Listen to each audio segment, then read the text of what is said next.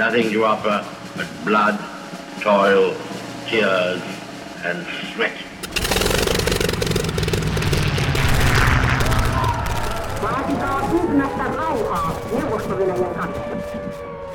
Den norske Nobelkomité har bestemt at uh, Nobels fredspris for 2010 skal tildeles Tämä on Markus Leikolan Sota ja rauha ja viides jakso, jossa puhumme sodan ja rauhan pelisäännöistä. Ja tervetuloa hyvät kuulijat ja tervetuloa vieraamme Helena Ranta ja Mia Aro Sanchez. Kiitos. Kiitos. Helena, olet varmasti Suomen tunnetuimpia hammaslääkäreitä suurelle yleisölle, mutta olet itse asiassa myöskin hyvin vilkas eläkeläinen. Nämä hampaat ei jätä rauhaan, vaikka olet ollut professorin virasta jo kahdeksan vuotta poissa. No itse asiassa mm, hampaat ovat kyllä jättäneet minut rauhaa, mutta on paljon muita asioita. Mä olen viimeksi ollut Eritreassa oikeusvaltio kehyksen puitteissa ja e, nyt tällä hetkellä olen sitten mukana 1918 e, Lahden Hennalan kaavoituksen parissa. Milloin olet viimeksi katsonut elävien ihmisten suihin? No tietysti tulee katsotuksi suihin, mutta, mutta ammatillisesti niin pari, pari 30 vuotta sitten. Eli, eli kuolleilla on hyvin paljon sanottavaa, kertoo Kuolleet siitä. puhuvat hyvin paljon. Ja Mia Aro Sanchez, olet ulkoministeriön palveluksessa lähetystöneuvoksena aseriisuntakysymysten parissa, mutta olet ennen kaikkea täällä tänään siksi, että olet viettänyt pitkään Haagissa kansainvälisessä sotarikostuomioistuimessa. Mitä teit siellä? Joo, olin äh, tässä noin seitsemisen vuotta virkavapaalla ulkoministeriöstä ja olin siellä rikostuomioistuimessa töissä äh, syyttäjän virastossa näin viimeisenä ja sitten äh, kansainvälisen yhteistyön tehtävissä. Ja jos ajattelee, että rikostuomioistuin jo nimeä myöten on kansainvälinen ja, ja syyttäjävirasto syytteet on varmaankin se, mistä niin kuin lähtee liikkeelle, niin olet varmaan ollut siinä, missä hermokeskuksen kaikki synapsit kohtaavat toisensa. Kyllä näin voi sanoa, että on ollut erittäin mielenkiintoista nähdä, miten kansainvälinen rikosoikeus on siinä ihan käytännössä kehittynyt tästä peruskirjasta, joka on Rooman peruskirjasta, joka 20 vuotta sitten on ää, saatu voimaan ja sitten mitä sitä on käytännössä siellä sovellettu ja joka uusi tapaus ää, asia siellä tuo aivan uusia ulottuvuuksia ja myös uusia haasteita eteen. Ja nämä voi sanoa, että tämä on sellaisia kysymyksiä, näissä maailma todellakaan ei pysy vakiona, mutta ihan ensimmäiseksi kaikkein kyynisimmille kuulijoillemme. Mitäs hyötyä nyt siitä on, että sodassa on pelisääntöjä? Jos sodan tarkoitus on tappaa ja valloittaa, niin, niin, niin tuota, eikö, onko siellä mitään väliä, että miten se tehdään? No sillä jos millä on kyllä paljon, paljon väliä. Sitä paitsi täytyy muistaa, että sotien luonne on 1900-luvulla muuttunut ratkaisevasti. Meillä ei enää ole siis tällaisia suvereenien valtioiden sotajoukkojen välisiä sotia, vaan ne ovat vähitellen, mitä lähemmäksi vuosituhannen vaihdetta tultiin, niin sitä enemmän meillä oli maiden sisäisiä aseellisia konflikteja eri ryhmien välillä, mutta myöskin sellaisia, joissa valtio käänsi oman väkivaltakoneistonsa omia kansalaisiaan kohtaan.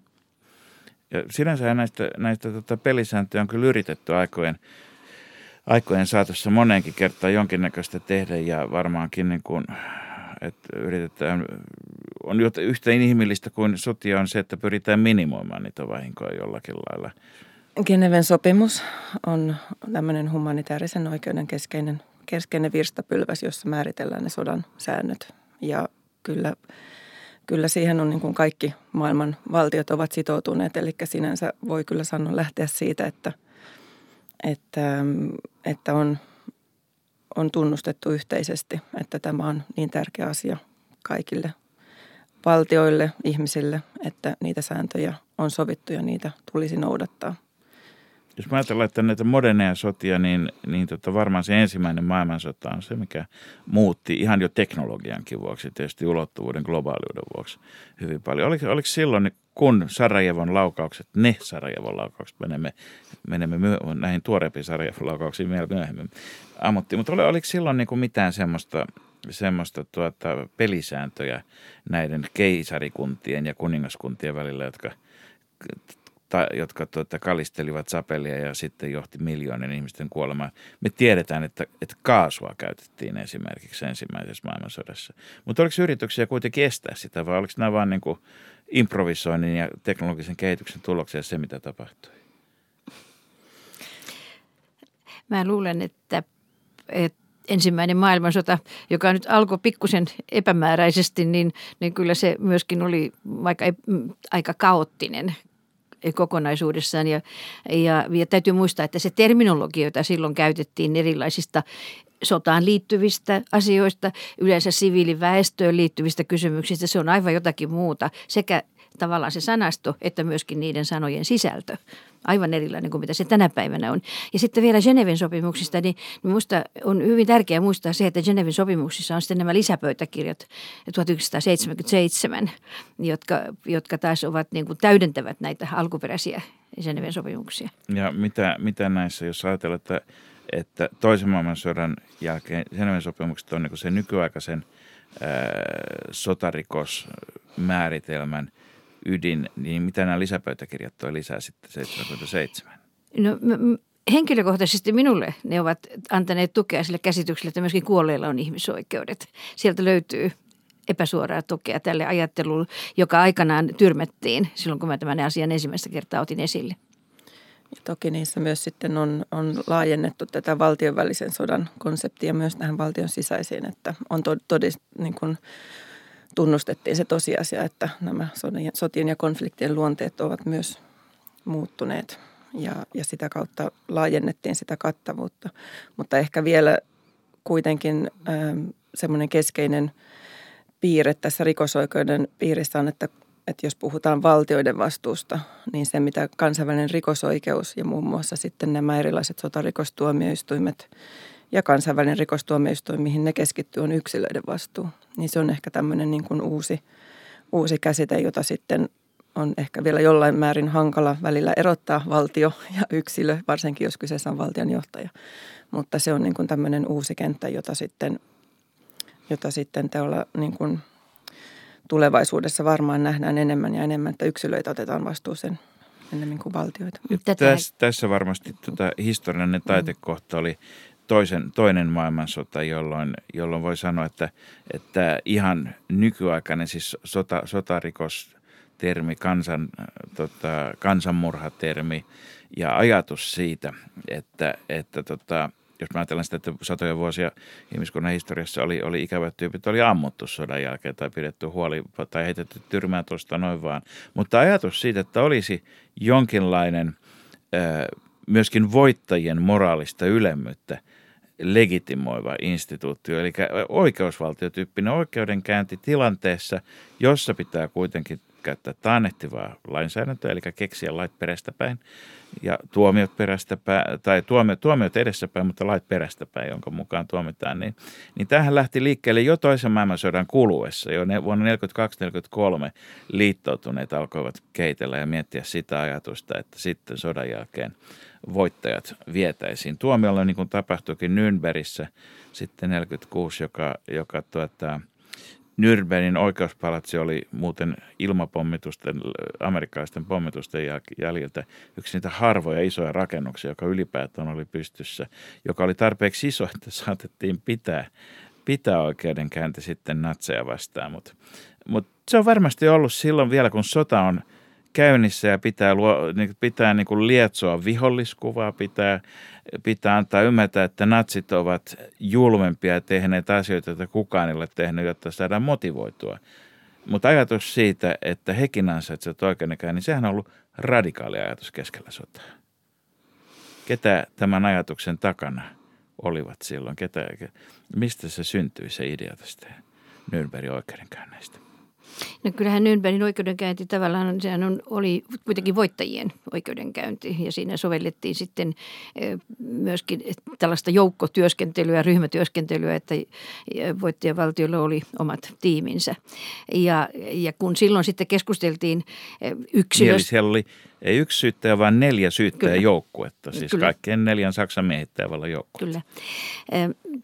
Tämä Nürnbergin oikeudenkäynti on, on tietysti hyvin, hyvin tärkeä, jos sen todistusaineisto, että koko sitä oikeusprosessia tarkastellaan kriittisesti, niin tietysti tämän päivän kokemusten valossa se nyt ehkä ei ollut ihan, ihan tuota kaikki ei mennyt ihan, ihan legiartis, mutta joka tapauksessa se oli mielenkiintoinen sen takia, että täällä kulisseissa oli Herst Lauterbach ja sitten Rafael Lemkin.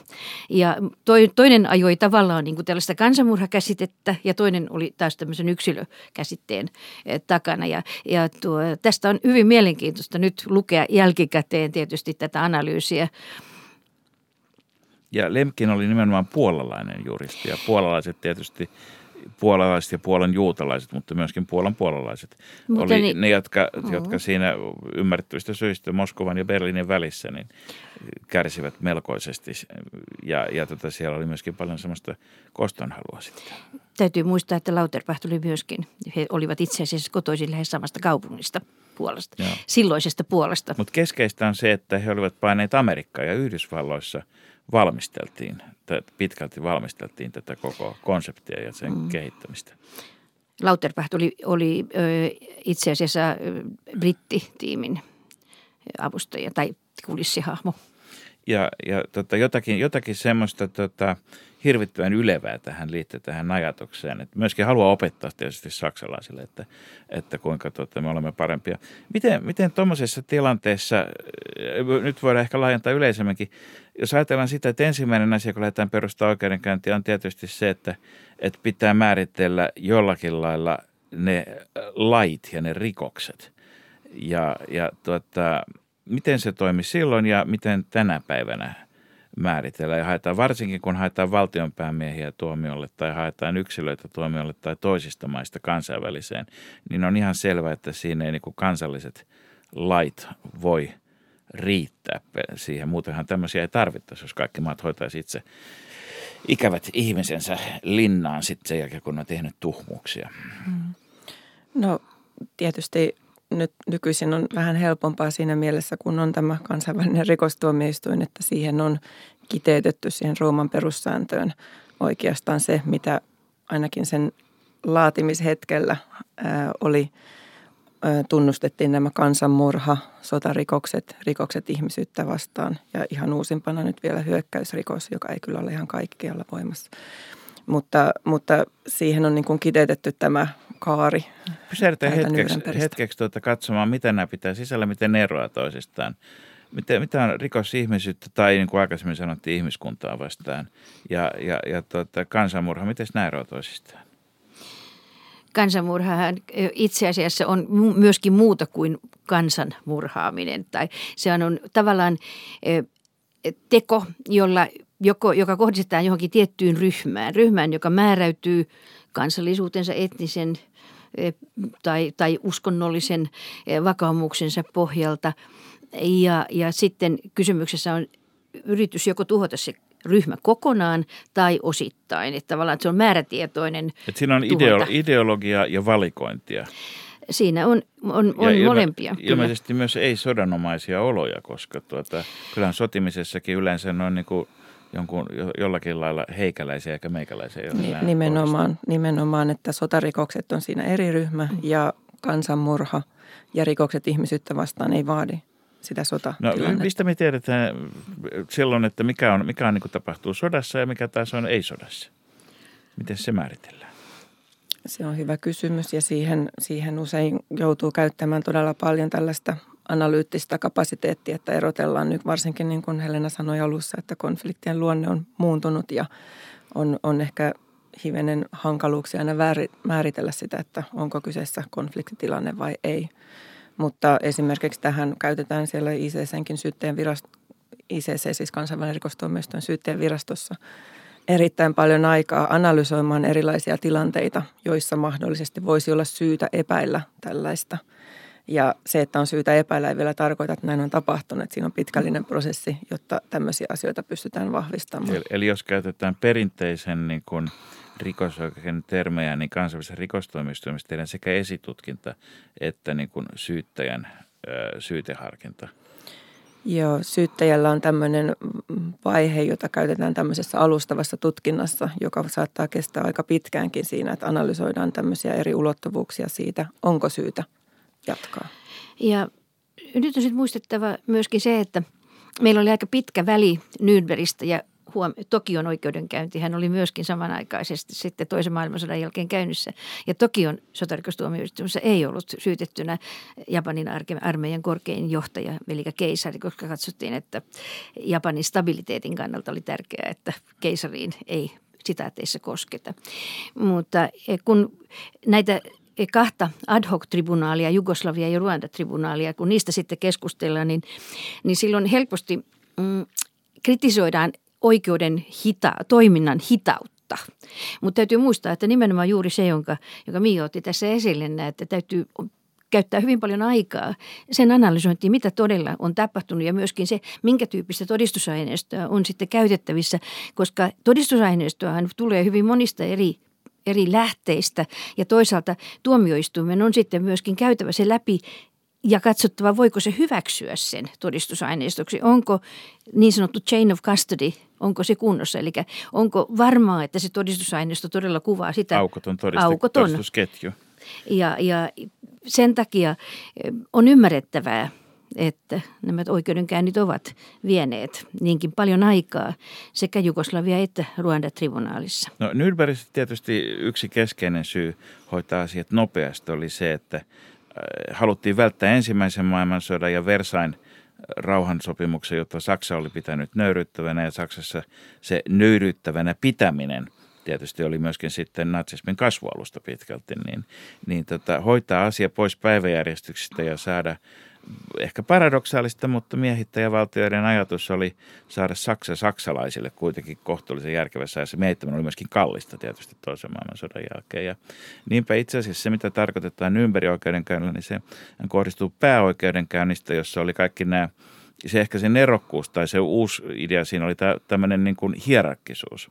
Että et ensin on pääoikeudenkäynti ja siinä oli kaikki neljä miehitysvaltaa mukana ja siellä oli niin kuin pääpahikset – tuomiolle. Ja, ja, ja tota, nyt hyvä puoli siinä oli verrattuna ehkä näihin Ruandaan ja, ja, ja Jugoslaviaan se, että, että siinä niin natsit oli dokumentoinut hirvittävän tarkkaan. Ihan yksiselitteisesti ei voi sanoa, mikä on ollut SSN ja Wehrmachtin ja, ja natsipuolueen välinen toimivaltaero päällekkäisyyttä oli, mutta se, että kuka oli missäkin tehtävässä ja, ja suurin piirtein päiväkirjan tarkkuudella käveli mistäkin ovesta milloinkakin sisään, niin kiitos saksalaisen järjestelmällisyyden. Aineistoa oli olemassa. Toisessa vaiheessa sitten Amerikan miehitysvyökkeellä pidettiin 12 vähäisempää oikeudenkäyntiä, jossa oli sitten 198 ihmistä syytettynä ja sitten sen jälkeen, ja Amerikan miehitysvyökkäillä siitä syystä, että kylmä sota eteni ja vastaavasti ei enää saatu sitten tämmöistä yhteisyyttä aikaiseksi. Sitten sen jälkeen annettiin annettiin seuraavat 10 000 keskiluokan pahista, kes, keskisuurta pahista, niin saksalaisten itsensä tuomittaviksi, kun oli ensin saatu selville, ketkä tuomarit ovat sellaisia, että he eivät ole itse syytettyjen penkillä. Että ihan helppoa se ei ole, ja loppu jossain vaiheessa 50-luvun alussa todettiin, että nyt tämä on suht vaikeaa jatkaa tästä eteenpäin, jos me halutaan, että kaikki kahdeksan miljoonaa natsipuolueen jäsentä ei ole vankilassa, vaan osa niistä myöskin rakentamassa uutta Saksaa. Saksa. Että ihan koko, koskaan ei voi panna niin kuin kaikkia linnaa, mutta se ajatus siitä, että siinä joudutaan tekemään kompromisseja, niin, niin tota, on, on sen kaltainen, joka ei varmaan ole kaikille ihmisille itsestäänselvä. Miten, nyt kun me puhutaan siitä, että jatkuvasti tämä näytön hankkiminen ja hakeminen, eh, hakeminen on se iso ongelma, niin, niin miten on sitten Jugoslavian tai Ruandan keisseistä tai myöhemmin tänä päivänä niin löydetty se tapa rajata että ket, minkä tyyppisellä näytöllä ja, ja ketkä ovat niitä pääpahiksia ja missä vaiheessa pannaan niin kuin tästä lista poikki ja keskisuuret joko odottakoot tai sitten täytyy vaan antaa mennä ja hyväksyä se. Eikö tämä ole yksi näitä isoja sotarikosten se on, se on? Se on iso ongelma ja, ja todellakin kyseessä on myös aika paljon tämmöinen resurssikysymys ja myös tämmöinen poliisikysymys, politiikkatason kysymys, että esimerkiksi kansainvälisessä rikostuomioistuimessa, niin kuin myös näissä Jugoslavia-tuomioistuimessa ja Ruanda-tuomioistuimessa on kuitenkin jouduttu keskittymään niihin kaikista vastuullisimpiin ja korkeammalla tasolla oleviin tai sitten joihinkin sen alla oleviin, jotta pystytään rakentamaan sitä niin kuin todisteluketjua. Ja olit ihan oikeassa, että, että kyllä myös sotarikolliset tai tulevat sotarikolliset oppivat siitä, että ei kannata kirjoittaa ylös kaikkea, mitä aikoo tehdä. Että, että Saksalaisten tuota, virheet eivät ole meidän virheitä. Niin, että kyllähän tässäkin tietysti niin kuin, tilanteet kehittyy ja haasta, haastavammaksi tulee tietyissä erilaisissa konflikteissa, jossa ei tällaista todisteluaineistoa nyt niin helposti ole saatavilla sen todistelun äm, hankkiminen ja aineiston hankkiminen. Mutta, mutta vielä se, että, että niin kuin, se on niin kuin todella vaikea kysymys, mihin se raja vedetään ja etenkin kun otetaan huomioon se, että käytännössähän näissä kaikissa tuomioistuimissa niiden vastuulla on se kaikista korkeimpien tahojen syyttäminen, tuomitseminen, mutta niillä valtioilla itsellään, jotka on kyseessä, on kuitenkin se suurin ja ensisijainen vastuu. Ja tämä on niin kuin kaikki tämmöistä niin kuin ainakin tässä rikos, kansainvälisen rikostoimistomme kohdalla toissijaista vastuuta, että vaan silloin, kun ei valtio itse jotain tee. Ja oletus on, että kun tuomioistuin ottaa ne kaikista vaikeimmat ja korkeimmat tapaukset, niin sitten valtiot itse hoitaa ne sieltä alemmalta tasolta. Tai eli, muut valtiot yhdessä jopa. Eli itse asiassa niin kuin kansainvälisen rikostuomioistuimen paradoksaalisesti lähimpiä kumppaneita ovat Ruandan valtio, Serbian valtio – Kroatian valtio silloin, kun katsotaan, että ketä ja miten ja, ja oletetaan myöskin, että sielläkin tehdään jotakin samansuuntaista. Tässä, tässä itse asiassa vielä niin kuin pitää tehdä se ero, että kansainvälinen rikostuomioistuimessa on näin, mutta Ruanda ja Jugoslavia tuomioistuimella oli ensisijainen ää, toimivalta. Eli sitten oletus oli tietysti, että nämä kyseiset valtiot sitten itse tekevät loput, mutta ensisijainen toimivalta oli näillä tuomioistuimella, ad hoc tuomioistuimella. Ja kansainvälinen rikostuomioistuin hän aloitti sitten toimintansa vasta, tai tavallaan sen, se, siitä tuli toimivaltainen vasta sen jälkeen, kun riittävä määrä valtioita oli ratifioinut tämän Rooman Rooman peruskirjan. Koska pelisäännöt, ne on pelisääntöjen tekijöilläkin. Ensimmäinen 7.2002. Mutta, mutta, mutta tota, kun haetaan sitten todisteita, niin Helena Ranta sanoi, että kuolletkin puhuvat. Miten, miten kuolleet puhuvat ja mikä merkitys sillä on eläville? Tämä on hyvin laaja, laaja tämmöinen filosofis-eettinen kysymys tietysti. Mä olen joskus sanonut, että tutkimalla kuolleita ja tutkimalla nimenomaan konflikteissa kuolleita ihmisiä me autamme eloon jääneitä, eli heitä, jotka ovat säilyneet hengissä, mutta ovat menettäneet rakkaimpansa. Mä olen ollut mukana useissa joukkohoitotutkimuksissa ja, ja, ja tietysti me etsimme sieltä sellaista e, todistusaineistoa, jos, jos kyseessä on niin sanottu ensimmäinen haudan avaaminen, koska tilanne on aina paljon monimutkaisempi silloin, jos esimerkiksi hautaa on häiritty. Silloin me olemme niin kuin tavallaan jo myöhässä. Ja, ja nyt jos... Kun, Ylipäätään hauta löytyy ja tiedetään, tiedetään, että se on hauta.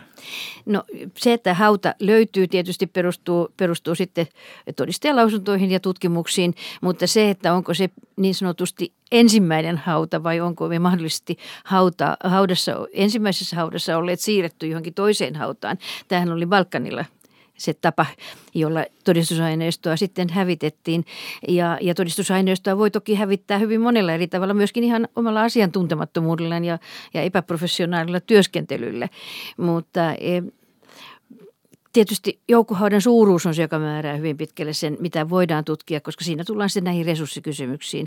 Etsitäänkö sieltä e, jotain tiettyä surmaamistapaa tai yritetäänkö, selvittää ajankohta, jolloin tämä on tapahtunut. Ja tietysti e, kysymyksessä on myöskin se, että onko meillä mahdollisuutta vainajien tunnistamiseen. Nämä on kaikki sellaisia asioita, jotka täytyy ratkaista sitten tapauskohtaisesti ja ja nämä joukkohaudat ovat yleensä niin suuria, että, että on aika hankala lähteä tutkimaan sitten jokaista vainajaa. Näin on tehty.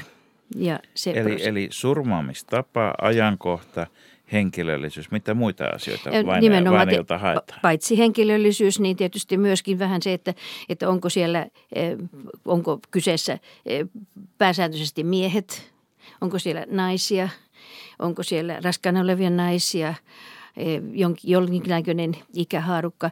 Ja tietysti mikäli mm, vainajista löytyy luoteja – niin näiden luotien ballistinen tutkimus, tutkiminen ja näiden, näiden mahdollisesti luotien yhdistäminen toisiinsa, koska jokainen asehän jättää luotiin oman sitaatteissa sormenjälkensä.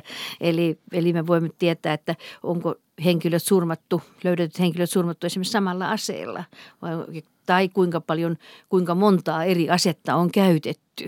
Eli, eli se kuulostaa hyvin samankaltaiselta kuin CSI-sarjassa rikospaikkatutkinta. Kyllä, no se kuulostaa ehkä, ehkä samanlaiselta, mitä mutta iso, kyllä se on paljon iso, monimutkaisempaa. Niin, mitkä on isoimmat erot? Mitä, missä suhteessa, kun olet varmasti katsonut CSI sinäkin Helena Ranta, niin missä suhteessa CSI on lällärikamaa verrattuna siihen, kuinka paljon pitemmälle joudutaan sitten menemään tuolla sinun kenttätöissä?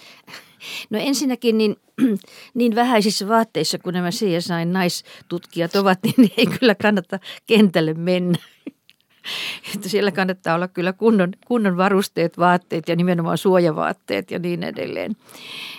Toinen on sitten se, että, että useinhan se löytyy sitten se joku hius, jossa on pieni hius, hius tuota, josta sitten saadaan se DNA-näyte. Se, on, se tuntuu niin helpolta, mutta kyllähän työ tuolla kentällä on enemmänkin, se on neulan etsimistä heinäsuovasta ja joskus se löytyy. Hiuskarvan varassa.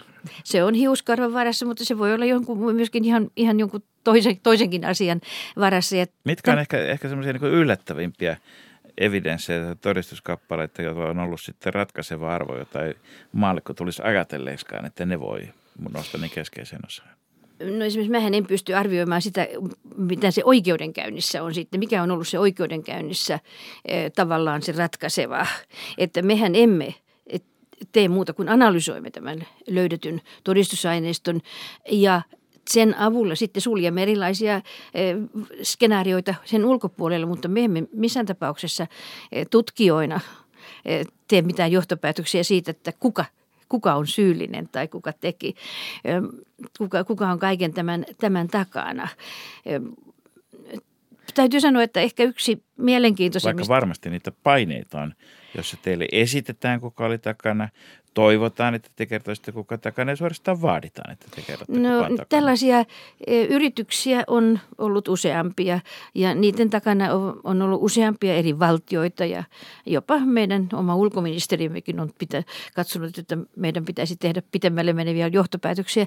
Jos todistusaineisto meidän mielestämme ei siihen anna, anna mahdollisuuksia, niin emme, me, me emme sano sen enempää. Eli, eli se vaatii yhtä lailla pedanttisuutta kuin myös topakkuutta se vaatii sen, että, että on, on rehellinen ja, ja seisoo oman, oman tavallaan sen tiedeyhteisönsä eettisen säännöstön takana. Se kanna, on, on, pitää sen koko ajan mielessään. Ja, ja todistajana täytyy muistaa, että voi nojata ainoastaan siihen todistusaineistoon, jonka on luovuttanut tuomioistuimelle ja jonka tuomioistuin on hyväksynyt todistusaineistoksi ei voi mennä puhumaan mitään tällaista musta tuntuu, mutu, tuo, mutu, tai ei voi paljastaa ehkä kaikkea, mitä tietää tai kuvittelee tietävänsä, koska se saattaa asettaa jonkun tiedon, tämän tiedon antajan sitten myöskin vaaraan, henkilökohtaiseen vaaraan. Ehkä ylipäänsä voisi sanoa, että kyllä kaikki näiden tuomioistuimen toiminta perustuu juuri siihen, että vaikka kuinka on paineita, ja niitä on ihan niin kuin jatkuvalla syötöllä paineita tietyiltä toimijoilta, että nyt sitä tai tätä pitäisi tulla sieltä tuomioistuimista päätöksenä ja syytteenä ja pitäisi sinne mennä ja kohdistaa tänne, niin silti ainut tapa, millä voi uskottavasti pitkällä tähtäimellä toimia on se, että nojaa vaan niihin faktoihin ja todisteisiin. Ja ehkä se haaste on sitten siinä, että niitä tosiaan voisin verrata johonkin siihen, että ne on niin kuin mittasuhteet on, on niin hurjat, että on ihan eri asia tutkia jotain yhtä keissiä kuin näitä – isoja joukkoja eri mantereilla jo, niin kuin tämän kansainvälisen rikostuomioistuimen kohdalla olosuhteet ö, jossain Keski-Afrikan tasavallassa, kun avataan joukkohautoja. Ne on ihan toista luokkaa siellä niin kuin sadekausien ja tropiikissa ja muun jäljiltä. Ja, ja kaikkien tämän kanssa pitää olla tekemisissä, mutta se lopputulos on todellakin ainoastaan ne faktat, mitä niiden tutkimusten kautta pystytään tuottamaan, ja ne on tuomareiden arvioitavissa, vakuuttavatko ne vai ei. Ja se on todellakin se haaste. Ja eli, eli, eli, eli myös kansainvälisessä sotarikostuomioistuimessa on voimassa tämän länsimaisen oikeusvaltion perus syyttömyysolettama, että Kyllä. pitää nimenomaan todistaa. Kyllä, ja se on todella vahva varmasti, kun on kyse tuosta, muutenhan voi sanoa, että se on varmasti ammattivalinta kysymys, että lähtee, paine, paineita mm. tulee. Tota, oletettavasti näytön kokonaisuus ratkaisee, eli kerätään kaikkea mahdollista. Minkä tyyppiset ongelmat sen todistusaineiston keräämisessä tai todistajien saamisessa sitten korostuu nimenomaan tässä kansainvälisessä sotarikostuomioistuimessa verrattuna, verrattuna tuota, arkisempiin, maallisempiin ja kansallisempiin henkirikosasioihin? No ainakin, ainakin niin kuin ehkä kyseessä on myös sitten se, että ollaanko, tutkitaanko näitä tota, rikoksia tilanteessa, jossa esimerkiksi on vielä ää, käynnissä oleva konflikti, tai sitten esimerkiksi tutkitaanko sen valtion sillä hetkellä vallassa olevia ihmisiä ja tahoja. Eli tämmöiset todistajien löytäminen, identifiointi ja heidän niin kuin suojelemisensa voi olla todella iso asia, mutta ylipäänsä pääsy niihin, missä, missä halutaan tutkia, koska koska niin kuin mainitsin, tämä kaikki perustuu kuitenkin sopimuksiin ja yhteistyöhön, eli ei voida vaan ottaa nyt, että on rikos tapahtunut maassa X ja sitten varataan sinne lennot ja lähdetään tutkimaan, vaan että sitten tämän maan kanssa pitää neuvotella ja saada pääsy sinne. Pitää, pitää saada turvallisuuskysymykset, pitää saada jopa suojelua ja tällaista. Tämä on hyvin byrokraattistakin toimintaa, mikä saattaa yllättää monet, jotka kuvittelevat, että nyt rikostoimittu vaan lähtee sinne tutkimaan. Kaikkia tämmöisiä käytännön ongelmia ja sitten todellakin niin usein on kulunut paljon aikaa. Että se on niin kuin tämä ongelma, mitä, mitä Helena just sanoi, että on vaikea niin kuin esimerkiksi monen vuoden kuluttua löytää ne todistajat. Useat saattaa olla jopa menehtyneitä ää, sairauksiin ja muuten. Että, Todistajat voivat myöskin kadota. Mm, kadota. Ja aineisto voi kadota. Ja milloin, milloin hyvänsä ja missä hyvänsä vaiheessa. Kyllä, ja tämä on ollut myös ongelma sitten niissä joissakin tapauksissa, joissa sitten on päästy niin pitkälle, että on syytteet on nostettu ja oikeudenkäynnit aloitettu ja sitten sen oikeudenkäynnin aikanakin todistajia saattaa sitten muuttaa mieltänsä tai, tai jopa no kadota. Onneksi ei ole niin kuin tässä ICCn kohdalla ei ole käynyt niin, että todistaja olisi kuollut varsinaisesti siinä, mutta että kyllä, kyllä tämmöisiä niin kuin uhkakuvia riittää. No, Miss Marple tai Sherlock Holmes, niin, niin tuota, selvittävät ihan koko aika asioita, jotka on tapahtunut kauan sitten. Ja mehän ei yleensä vaan luulla, että tässä ei ole joku 30 vuotta sitten Amerikassa kadonnut setämies takana niin niissä rikoksissa, vaan luulla, että se liittyy johonkin lähempään. Eli, eli, eli aika usein kyse on tai tyyppisissä asioissa se ajatus siitä, että siinä, siinä skannataan pitempää historiallista ajan, ajanjaksoa, niin on, on sisäänrakennettu siihen. Mutta heidän Holmesin toimeksi, toimeksiannot alkavat aina siitä, että sinne kävelee asiakas Baker Streetille sisään. Tupsahtaa yleensä aamupäiväteen jälkeen, niin tuota, mutta ennen, ennen lounasta. Miten kansainvälisessä sotarikostuomioistuimessa, tuota, sanoit, että perustuu, niin se perustuu sopimuksiin. Kuka päättää siitä, että milloin nyt lähdetään tutkimaan, milloin avataan keissi? No siinä on muutama eri vaihtoehto, mutta pääsääntöisesti syyttäjällä on tässä niin kuin erittäin tärkeä rooli. Eli syyttäjä arvioituaan sen, että onko syytä avata tutkimus riippuen siitä, miten se on lähtenyt vireille. Jos syyttäjä itse on saanut käsinsä aineistoa esimerkiksi uhreilta, järjestöiltä, tietyiltä tahoilta ja päättää, että nyt on syytä toimia. Hän hakee tuomareilta sen luvan, eli siinä on tämmöinen tarkistuspiste sitten, että onko, ää, annetaanko tällaista lupaa avata se. Tai sitten YK turvallisuusneuvosto voi referoida tämmöisen tapauksen. Silloinkin syyttäjä voi itse harkita, että onko tähän perusteita, että se ei pelkästään turvallisuusneuvoston referaatti liitä. Ja myös valtiot ää, voivat sen tehdä. Esimerkkejä näistä on ollut, niin kuin tässä ensimmäisessä syyttäjä päätti tässä viime vuonna, että hän haluaa aloittaa tutkimuksen Afganistanista. Tuomarit esitutkintajaostossa päätti, että ei. Ja nyt miksi, tämä on vielä päätti, auki. Ei, jos Afganistanissa nyt varmasti on tapahtunut todella arveluttavia asioita. Niin, se on vielä vähän auki, mutta heidän ää, tässä päätöksessä oli, että ei ole, ei ole niin kuin – ei ole syytä aloittaa ja se on ehkä vähän monimutkaisempi tapaus siinä mielessä, että myös todettiin, että ei välttämättä ole edes edellytyksiä tehdä sitä tutkintaa. Että se oli aika tämmöinen jännittävä. Eli jonkinnäköiset edellytykset pitäisi olla. Niin, no, yhteistyö, budjetti, turvallisuus, tämmöisiä edellytyksiä. Mutta ei, tar- nyt... ei tarkoita samaa kuin, että pitää pyytää se diktaattorin lupa, että saammeko tulla Ei, sit, sitä, sitä ei tarkoita, mutta oli ehkä vähän tämmöinen erikoistapaus, joka on vielä auki myös sen käsittely. Että jännit, ihan mielenkiintoista nähdä, mihin se lopulta sitten päättyy. Mutta muita esimerkkejä turvallisuusneuvosto referoi esimerkiksi Sudanin ja Libyan tilanteet. Ne on ollut tämmöisiä, joista sitten syyttäjä oli samaa mieltä, että on syytä aloittaa tutkimukset. Ja sitten taas... Voisitteko kolmenkertaista budjettimme samalla? Niin, no se on, se on sitten totta kai se yksi ongelma siinä. Helena Ranta, missä vaiheessa ja kuka soittaa sitten sinulle, että nyt pitäisi kenttätöihin lähteä? No nyt onneksi enää, enää ei kukaan soita ja pyydä, tai jos soittaisi tai pyytäisi, niin mä sanoisin, että nyt on kyllä nuoremmat, jotka saavat sitten lähteä kaivamaan. Mä olen työskennellyt EUn sitaateissa mandaatilla, joka oli aika kevyt mandaatti. Se oli kahden suurlähettilään allekirjoittama kirje, jonka en usko, että sillä kovin, kovin suurta merkitystä olisi ollut, jos, jos tiuk- tai jos ja kun tiukka paikka olisi sitten tullut. Me olemme työskennelleet myöskin YK ihmisoikeuskomissaarin toimeksiannosta. Ja sitten mm, olen, olen ollut myöskin ihan kahden välisen sopimuksen kautta Nepali, Nepalissa.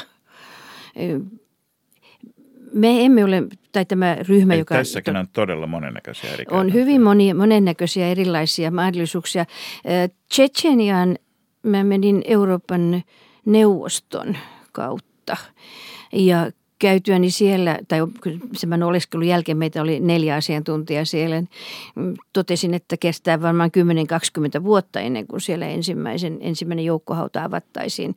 No tästä on jo yli 10 vuotta, kun me olin siellä, eikä tiettävästi, no yksi joukkohauta on dokumentoidusti avattu, mutta sen tutkinta ei ollut kovin professionaalinen. Tästäkin käy hyvin ilmi se, että tässä on aina siis todella niin kuin monimutkainen ja isojen intressien ja, ja, ja, ja tuota, valtapyyteiden verkko takana. Ja ehkä unohtuu se, että kun me puhutaan, niin kuin, tai on helpompi nähdä, ehkä sanoisin näin, helpompi nähdä, nähdä tuota, ne valtiot, jotka eivät halua, että heitä tongetaan. Mutta sitten on tietysti myöskin niitä, joiden intresseissä on, on edistää omaa etua sillä lailla, että saadaan aikaiseksi asioita. Ja näistä varmaan tunnetuin esimerkki on Adolf Eichmannin oikeudenkäynti 61 Jerusalemissa, joka, jossa tota Israelin valtion valtiolla oli tarve myöskin saada nuorempi sukupolvi tietoiseksi holokaustista ja se oli myös maailman ensimmäinen televisioitu oikeudenkäynti, ei ollut satelliitteja vielä, vielä mutta Jerusalemista lennätettiin kuvanauha kelat oikeussalista joka päivä lentokoneella Washingtoniin, Pariisiin ja, ja Lontooseen ja koko maailma tuli tietämään Eichmannin nimen ja, ja, ja tota oikeudenkäynti onnistui myöskin sitten – tekemään Eichmannista pääpahis numero ykkösen. Hän tosi sattui olemaan myöskin pääpah- kiinni, kiinni, kiinni saamattomista kiinni saatu pääpahis numero ykkönen, joka tietysti, tietysti helpottaa sitä, sitä leimaamista. Ja, ja, ja tota, se muutti myöskin perästä päin koko maailman kuvaa holokaustista. Ja, ja me päädymme helposti siihen, että näistä oikeudenkäynneistä, että näistä on aina tämmöisiä seurauksia niin kuin mielikuville. Voi sanoa, että Helena Ranta, sinunkin työsi on vaikuttanut niin Jugoslaviassa kuin maailmalla siihen, mikä kuva on syntynyt siitä, mitä Jugoslaviassa itse asiassa tapahtui, joka kuva tietysti oikeasti onkin aina moniulotteinen eikä, ja elää ja vaihtelee paikasta toiseen. Kuinka paljon Helena Ranta ja Mia Aron Sanchez pystyy, voi tai on vain pakko ottaa huomioon näitä tämän kaltaisia paineita, että siinä tulee edistäneeksi sitten samalla jonkun sellaisen pyrkimyksiä, jossa ei haluaisi ikään kuin löytää itseään petikumppanina ihan näiden valtioiden kanssa samalta puolelta. Mun mielestä lähtökohtana on se, mitä sanon jo, että kyllä, kyllä siitä lähdetään liikkeelle, että kyseessä on nämä tietyt määritelmät täyttävä rikos, jolloin sit, jos on syytä epäillä sitä, niin silloin se tutkitaan. Ja myöskin pitää muistaa, että syyttäjällä ei ole niin kuin velvollisuutta syyttää jotain yhtä osapuolta tai toista, vaan pyrkiä mahdollisimman pitkälle tuomaan esiin se niin kuin totuus, mitä on tapahtunut. Ja se on ehkä yksi, mitä jo vähän aikaisemminkin olisin halunnut kommentoida ja näistä muistakin, mitä Helena on tehnyt, että, että oikeudenkäynnillä on tietty aina funktio, koska se, ja se on kyllä tämmöinen resurssikysymys pitkälti, että ei pystytä mahdollisimman kattavasti avaamaan kaikkia niitä hautoja jokaiselle uhrille ja omaiselle tuomaan sitä tietoa sen, sen tutkinnan kautta. Mutta on toki muitakin keinoja päästä siihen sitten, että oikeudenkäynti on ehkä yksi tämmöinen, en voi sanoa, onko se kärkihanke, mutta että sitten pitäisi olla paljon näitä muitakin toimenpiteitä, jotka sitten tuo ja tukee tätä niin kuin koko tilanteen ja totuuden esille tuomista. Ja siinä ei tarvita välttämättä, ei tarvitse olla syyttäjä, vaan voi olla myös kansalaisjärjestö tai muu toimen, toimen tota, muu toimija, jotka sitten tätä tekee. Mutta yhtä kaikki, tämä on tämmöinen niin kuin syyte tietysti, jota syyttäjäkin usein kohtaa, että nyt edistä tätä agendaa tai tätä toista. Ja se on, se on tämmöistä jatkuvaa painiskelua tietty sen perusteella, mitä pystyy, mihin saa sen todisteluaineiston ja mitä pystyy todistamaan. Ja onko se sitten se koko totuus vai onko niin, että joku toinen on sitten pitänyt paljon tarkempaa kirjaa toiminnastaan eikä sitä välttämättä pystytä todistamaan. Että ei tämä mikään täydellinen, täydellinen hanke ole, mutta että kyllä, kyllä siinä niin kuin pystytään tuomaan jotain tiettyjä arvokkaita niin kuin asioita esiin. Ja oli, oli mitä mieltä sitten tästä Aimanin oikeudenkäynnistä ja muuta, mutta kyllähän, kyllähän niitä tiettyjä rikoksia ja muita, mitä on tapahtunut sen holokaustin aikana ja niiden esiin tuominen ja sen pysyvä ark, niin kuin, äh, tämmöinen record, eli äh, mikä se nyt suomeksi sana olisikaan. Täm, Saavutus Täm, niin, niin, tai siis se, että ne tuodaan Ansio. yleisen mm. tietoisuuteen, siitä esitetään niitä todisteita ja kaikki ne näkee. Se on todella vaikea kieltää sitä, se on tapahtunutta ja sillä on kyllä arvo sitten niin kuin myös tässä tämmöisessä historian kirjoituksessa, että oliko sitten muita siellä, tämä on tämmöinen yleinen syytös – että nyt tuodaan näitä esiin, miten sitten tämä toinen, tämä suhteellisuusjuttu. Tavallaan kun puhutaan totuuden hakemisesta, niin varmasti teidän molempien työssä tulee hyvin konkreettisesti esiin se, että totuushan on myöskin se sodan ensimmäinen uhri. Uhrittu, että kuinka paljon ihan puhtaasti sitten todistusaineiston vääristelyä tai väärin netyn todistusaineiston ujuttamisyrityksiä, syöttämistä, syöttämistä tota, tapahtuu? Mun on vaikea sanoa, kuinka paljon sitä tapahtuu. Mutta on Semmoista, ihan... joka, josta tiedetään, että se josta jää kiinni. mutta tämähän tar- tarkoittaa käytännössä sitä, että on oltava erittäin kriittinen sen todistusaineiston suhteen, jota itse löytää. Et esimerkiksi, jos me, jos, jos me löydämme maanpinnalta – jonkun ajan kuluttua jotakin, niin kyllä siihen täytyy suhtautua hyvinkin kriittisesti. Sitä vastoin, jos me löydämme esimerkiksi maahan uponneena jonkun luodin ja siihen liittyneenä humaan ihmiskudosta, niin, niin kyllähän se on jo huomattavan paljon niin kuin selkeämpi, että, että joku on ammuttu ylhäältä päin ja, ja, ja tuota, että se luoti on tunkeutunut, tunkeutunut maahan ja siinä on sitten kudosta, kudosta mukana, josta voidaan esimerkiksi tehdä DNA-analyysi. On aika vaikea kaiken sen prosessin niin kuin huomioon ottaen, miten näissä esimerkiksi näissä tuomioistuimissa – käydään läpi se, että syyttäjä itse jo harrastaa erittäin kriittistä analyysiä siitä aineistosta, mitä löytää, mutta sen lisäksi, että mitä puhuttiin, että syytetyllä on omat puolustusasianajajat, ja, ja, jotka taatusti käyvät läpi joka ainoan niin kuin todistuskappaleen ja aineiston, mitä tuodaan. Ja sitten vielä tuomarit tietysti arvioi sen niin kuin todisteluvoiman. Siinä on jo todella niin kuin monivaiheinen prosessi, jotta esimerkiksi sitten niin kuin varsinaiseen – päätökseen voi päätyä tällaista vääristeltyä aineistoa. Et onhan se mahdollista, mutta että todennäköisyys siitä, että, sit, että sitten voi mahdollista se jollain tavalla päätyä, mutta todennäköisyys, että sillä olisi jotain merkitystä siinä prosessissa on aika pieni. Tärkeämpää on ehkä ei todistusaineisto vääristely, vaan nimenomaan disinformaation anto silloin, kun tutkimuksia tehdään. Että siinähän tietysti kaikki konfliktin osapuolet pyrkivät eh, niin kuin, antamaan itsestään hyvin myönteisen kuvan ja, ja syyttämään toisiaan ja mustamaalaamaan toisia. Että, että se on enemmänkin se, sen disinformaation erottaminen oikeasta informaatiosta, niin, niin siihen kuluu kyllä hyvin paljon aikaa, mutta se on tällaista ristiin tarkistamista koko ajan.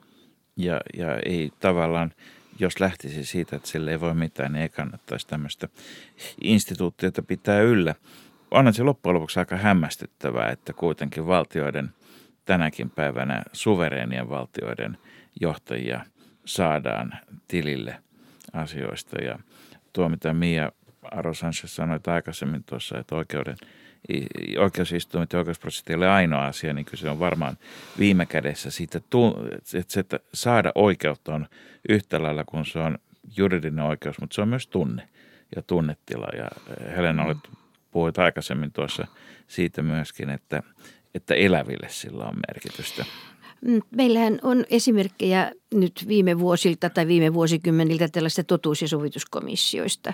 Ja ne voivat parhaimmillaan toimia kyllä kansallisena eheyttäjinä mm, tämmöisen sisäisten konfliktien jälkeen. Mutta ne, eivät ne eivät ole minkään tuomioistuinkäsittelyn korvikkeita. Ne voivat toimia toimia rinnakkain. Ja tällaiset totuus- ja sovituskomissiot, niin niiden niillä nehän eivät ole mitään tuomioistuimia, vaan niillä nimenomaan pyritään ehkä, ehkä vain saamaan aikaan sovinto siellä ruohonjuuritasolla. Tähän ihan loppuisin vielä kysynyt molemmilta, niin me tiedämme Ruandan, siitä on, ja me tiedämme Jugoslavian ja nämä on käsitelty ja tuossa kerroitkin jo lyhyesti sivusit Mia lukuisia semmoisia tapauksia, jotka on ollut vähemmän huomessa. Teidän kokemustenne perusteella Helena Ranta ja Mia Aro Sanchez, mitkä ovat sen kaltaisia merkittäviä sotarikoksia tai kansanmurhia tai muita, jotka eivät ole nousseet esiin, jotka ovat jääneet piiloon, mutta joista ihmisten olisi hyvä tietää, jotta maailmassa saataisiin vähän vääryyksiä vielä korjattua?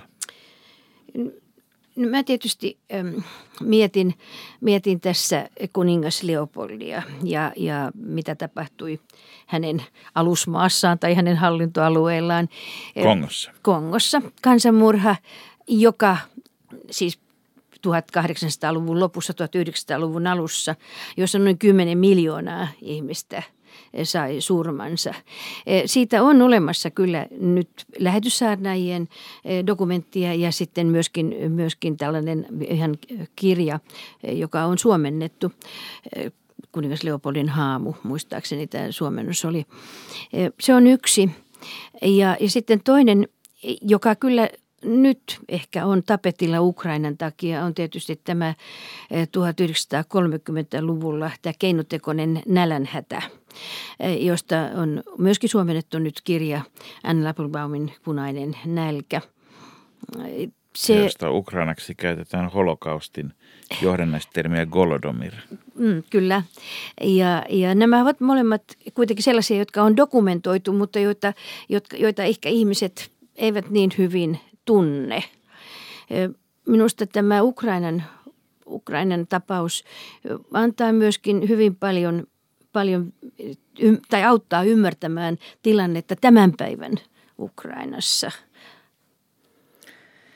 Niin, vaikea, vaikea kysymys, koska todellakin varmasti paljon, paljon riittäisi tutkittavaa. Että mä kyllä ehkä ottaisin silti vetäisin tähän nykypäivään ja olen sitä mieltä, että tämä Syyrian tilanne on kyllä semmoinen, että toivon, että joku päivä sieltäkin saataisiin oikeutta niille uhreille. Että se on niin kauhistuttava, kauhistuttava tilanne ja, ja se ei niin kuin näytä olevan kehittymässä mihinkään hyvään suuntaan. Että en, en osaa mennä nyt historiassa, mutta kun tänäkin päivänä on näin, näin tota, hurjaa meidän silmiemme alla tapahtuvaa, Tämä oli Sota ja rauha. Viides jakso vieraana olivat Mia Aro Sanchez, joka on seitsemän vuotta ollut kansainvälisessä rikostuomioistuimessa syyttäjävirastossa töissä, ja Helena Ranta, joka on kulkenut oikeushammaslääkärin takissa ja suojavaatteissa ympäri maailman kuolleiden kenttiä katsomassa, mitä kuolleilla on sanottavaa. Tämä ohjelma on kuultavissa Areenassa tämän ensilähetyksenkin jälkeen. Nyt vain kuulemiin.